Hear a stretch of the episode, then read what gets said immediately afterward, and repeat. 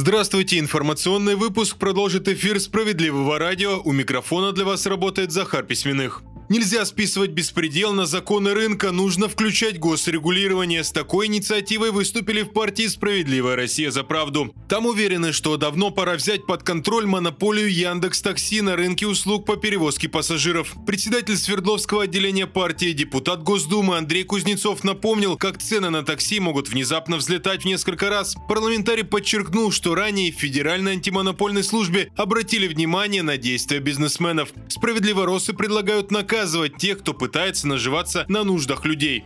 Нужно значительно повышать штрафы за злоупотребление доминирующим положением на рынке, чтобы они были чувствительны для таких компаний. Это должны быть сотни миллионов рублей штрафы для того, чтобы хоть какие-то меры поимели свой результат. Необходимо кардинально пересмотреть полномочия и функции Федеральной антимонопольной службы, чтобы она имела право разукрупнять компании, которые злоупотребляют своим положением. При этом ФАС, на наш взгляд, должна иметь право при резком росте цен сначала возвращать их на прежний уровень, а уже потом разбираться, проводить расследование Цены как были высокими, так и остаются. Ничего не меняется, кроме того, что разговоры разговариваем. Подробнее об этом в программе «Тема дня» слушайте в середине часа.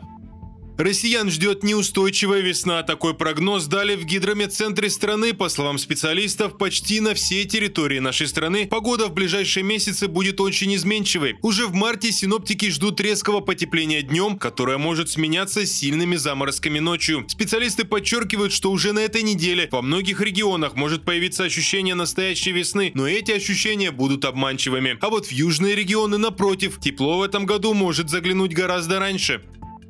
Звонят с налоговой, убедитесь, что это не мошенники. В одном из крупнейших банков страны рассказали об очередной схеме обмана граждан. На этот раз злоумышленники начали представляться сотрудниками налоговой службы. Большинство людей настороженно, но при этом с относительным доверием относятся к этому ведомству, чем и пользуются мошенники. Если разговор завязался, аферисты начинают говорить о подозрительных списаниях, а иногда даже предлагают якобы заменить СНИЛС. В итоге получают доступ к банковским счетам. Справедливое радио напоминает, никто из представителей федеральных ведомств не будет предлагать по телефону провести серьезные операции с документами. Если сомневаетесь в чем-то, лучше сами перезвоните в налоговую или банк. На 15-20% подорожают цветочные букеты на 8 марта по сравнению с прошлым годом. Такие прогнозы аналитиков озвучивает коммерсант. Хорошо известно, что накануне главного женского праздника цветы резко возрастают в цене, но в этом году, уверены эксперты, россияне особенно сильно ощутят на себе изменения. Причины – рост оптовых цен, удорожание логистики и задержки поставок цветов на границе. Добавлю, что продажи цветов в феврале показали, что покупают их охотнее, чем в прошлом году. Несмотря на удорожание, показатели выросли на 13%. На этом пока все. Оставайтесь на волнах справедливого радио.